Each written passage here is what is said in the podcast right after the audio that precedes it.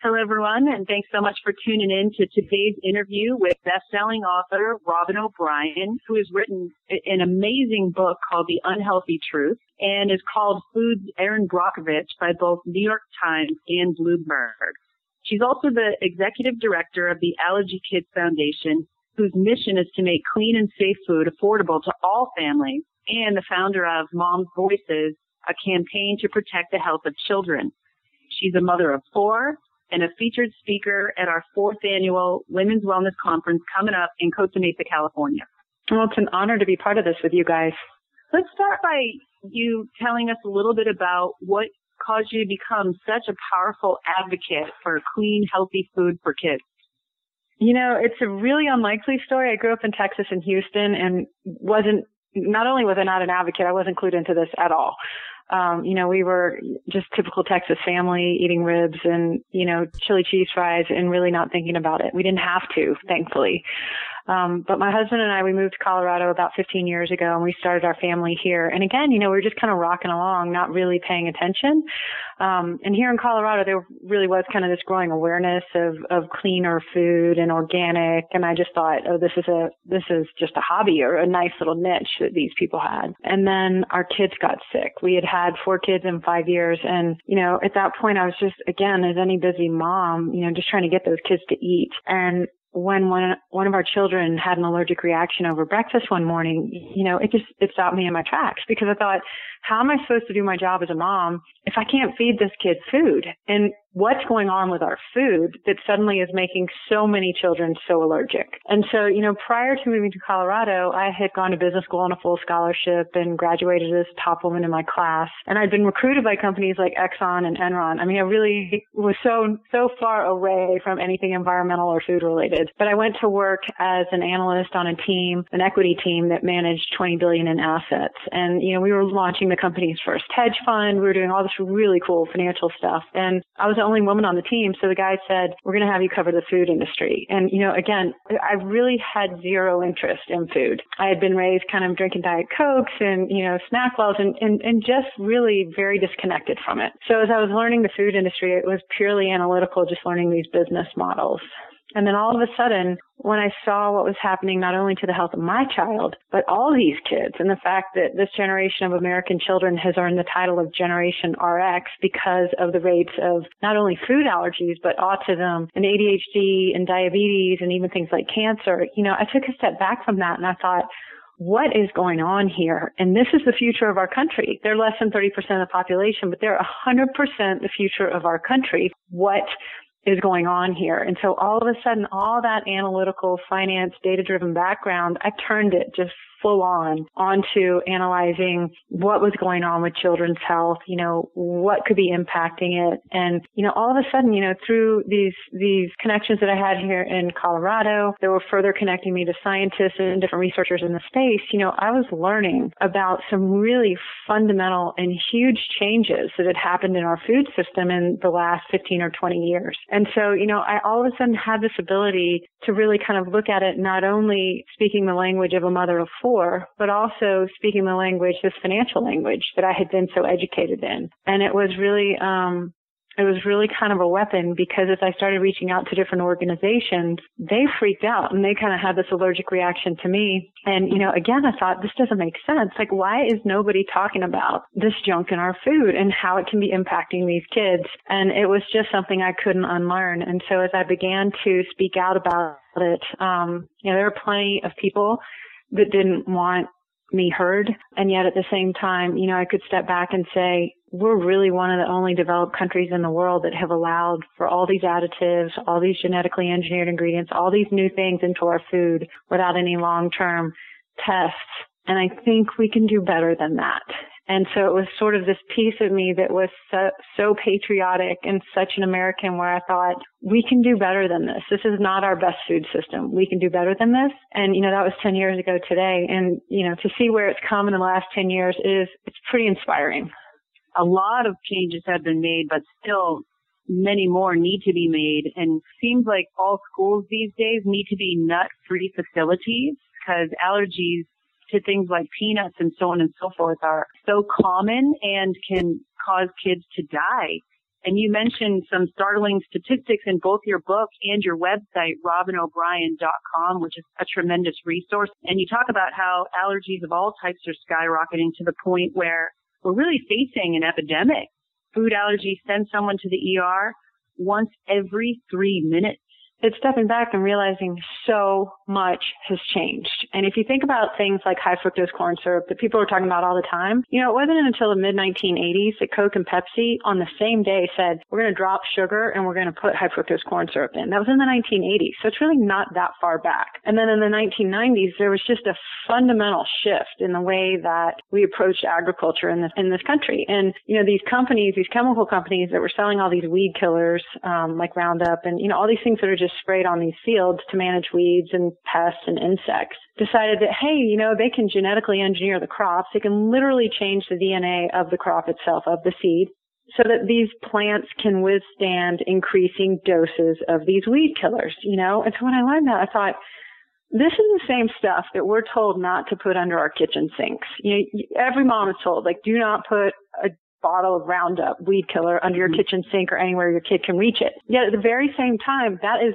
exactly what's being applied to our food crops. And so, you know, it was this whole novel approach to food production. It was patented by the U.S. Patent and Trademark Office, brand new, had never existed before. And so all of our key trading partners around the world, every country that we trade with, you know, in in a significant way, Australia, New Zealand, Japan, all of Europe, Asia, they labeled them. China, India, Russia even, they labeled these new ingredients, these genetically engineered ingredients because they were new to the food supply, because we didn't have these long-term tests, because we didn't have things like unique allergy tests, specifically testing for, you know, the, how this may impact a, a child's developing immune system or a pregnant mom or somebody with Alzheimer's. And so they just exercised a level of precaution that we didn't exercise here. And so as I was learning about this, you know, I, I was meeting with the allergists and I, I said, if a child's allergic to soy, are they allergic to the soy that's been in the food supply for hundreds of years? Or are they allergic to this new Roundup Ready soy? Or are they allergic to this new Roundup Ready soy that's been treated with glyphosate and the Roundup? Or are they allergic to non-genetically engineered soy that's been treated? And I mean, you just get this like blank stare. Mm-hmm. And they would say, mm-hmm. we have no idea, Robyn. You know, we don't have that, that level of testing. And it was because we don't have that level of testing that countries around the world said we're going to exercise precaution and we're going to either label these things or we're not going to allow them into our food. And here in the U.S., you know, it was, it challenged so much of my belief system in a lot of different ways because to realize that we hadn't really had a conversation about it nationally was pretty jaw dropping to me. And so as I looked at this data from 1997 until 2007, there was a 265% increase in the rate of hospitalizations related to food allergic reactions. 265%. And as you mentioned, you know, a food allergic reaction sends somebody to the ER once every three minutes. So that's not moms diagnosing. That's not somebody that's saying that they're sensitive. That is somebody checking into the ER to see a mm-hmm. medical professional once every three minutes. So what has changed?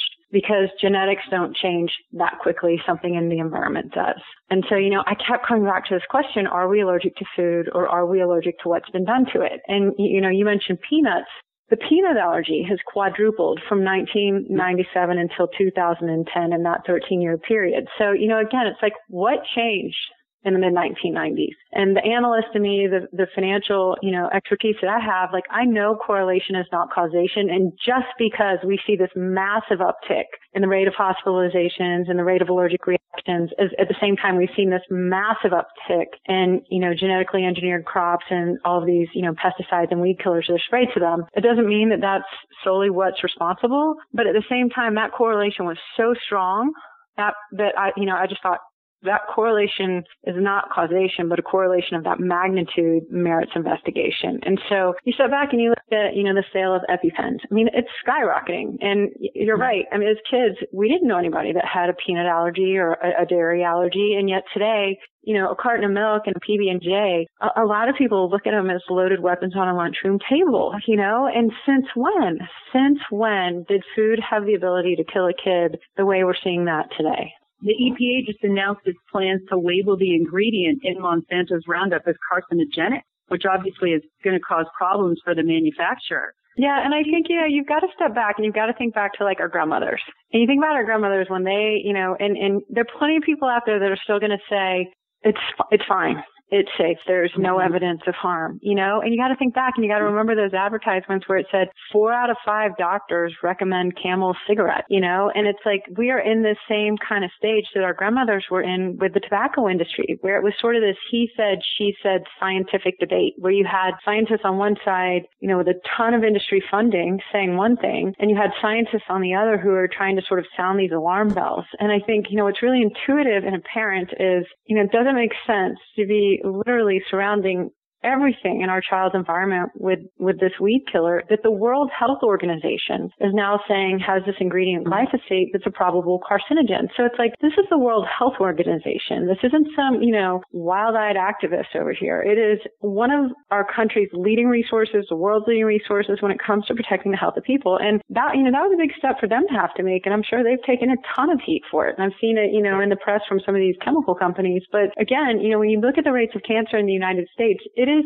jaw dropping. The President's Cancer Panel reports that one in two men and one in three women in the United States are expected to get cancer in their lifetime, and that cancer is now the leading cause of death by disease in American kids under the age of 15. And it's like just as we didn't know anybody that had food allergies when we were little, you know, we did not know as many people that have cancer today. And so we know these cancer rates are skyrocketing. We know they're skyrocketing in kids. You can look at the pharmaceutical drug companies again and look at the escalating rates of sales and revenue that the cancer drugs are driving for these different companies. And again, it's like, this is real this is really happening. So what can we do about it? Because, you know, as I was sort of unearthing a lot of this data and this information in the early years of the work, it was terrifying. It was terrifying on absolutely every level. It was terrifying to realize that it had happened. It was terrifying to realize that, you know, just as our grandmothers have been told cigarettes were safe for 50 years, you know, here we were talking about something as intimate as food. I don't like operating from a place of fear. So, you know, I saw a lot of people who were uh, advocates in the movement and they used fear and I just thought, I can't do that. It's a very, um, it's, it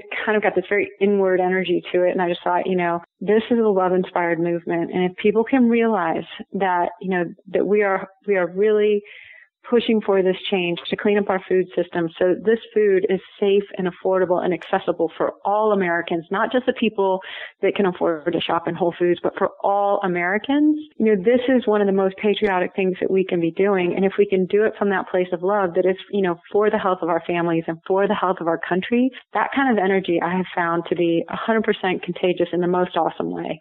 Well, thank you for everything that you've been doing to win so many battles on behalf of food and, and healthy living for ourselves and our children. You've paved the way for people like Vani Hari, the food babe, who also is hammering these big corporations and putting a lot of pressure on them to change their ingredients and, and many like her. And and David Wolfe will be hosting the Women's Wellness Conference, really getting out there and spreading the message of eating organic, of looking at labels and learning how to read labels and what ingredients are and what's going to help you versus what's going to harm you. And it's all about education, which of course is empowerment. And that leads me to my very last question, which is, can you give us a sneak peek into what you'll be covering at the conference? The landscape of health has changed and we see it every time we turn around, we see it in our churches, we see it in our schools, we see it in our community, and it's real. And here's the data because I think numbers don't lie. You know, they tell a very powerful story, and you have to start with the data. And then from there, to be able to highlight the changes that, you know, we've created in the last 10 years. And it is all hands on deck. We need absolutely everyone because there isn't one messenger for everybody. You know, some people are going to respond to my work, others need somebody else. And I think, you know, we really truly need as many voices as possible in this movement today. And thank thankfully that's happening. Um, but to also highlight the companies that are getting it, you know, companies like Kroger where they decided, okay, the CEO wasn't 100% sure that he wanted to move with the space. You know, it was back earlier, back in, you know, 2010 where they weren't sure if it was still sort of a niche. And yet at the same time, he decided, okay, he's going to give his team some runway on this. And so they launched this Simple Truth product line. And it was free from hundreds of additives and artificial ingredients. And then they also launched Simple Truth Organic, which was obviously free from high fructose corn syrup and GMOs and all these other things. That brand, Simple Truth, within Kroger went from zero to a billion in revenue in a two year period. And I think to have a mainstream retailer like that move in such a meaningful and significant way speaks to how we can do this together. And so, you know, my talk always will leave people inspired because we truly, truly need all hands on deck. And I think the reason people come to events and listen to interviews like this is because they somehow want to be part of that change. And what I have seen over and over and over again is that all of us have unique skills and unique talents to to offer to this movement. And when you combine that and leverage that with what you're passionate about, it is extraordinary the change that we can create. That's why we put on these conferences. It really is a labor of love. Gather people, educate them so that they can go out and affect change in their families, in their communities, in society as a whole. And that's why we do it. So thank you so much for taking the time to do this interview. We really appreciate it. And we're thrilled to have you at the Women's Wellness Conference, which is right around the corner, October 9th through the 11th at the Costa Mesa Hilton in California. Robyn O'Brien will be joined with other best-selling author speakers, including Carolyn Myss, Marianne Williamson, Dr. Alan Christianson. We have such a great lineup this year, packed with powerhousers, and everyone's invited. You can still get a ticket, but they are selling out fast. So register at the link listed below. Okay, we'll see you soon. Thanks so much.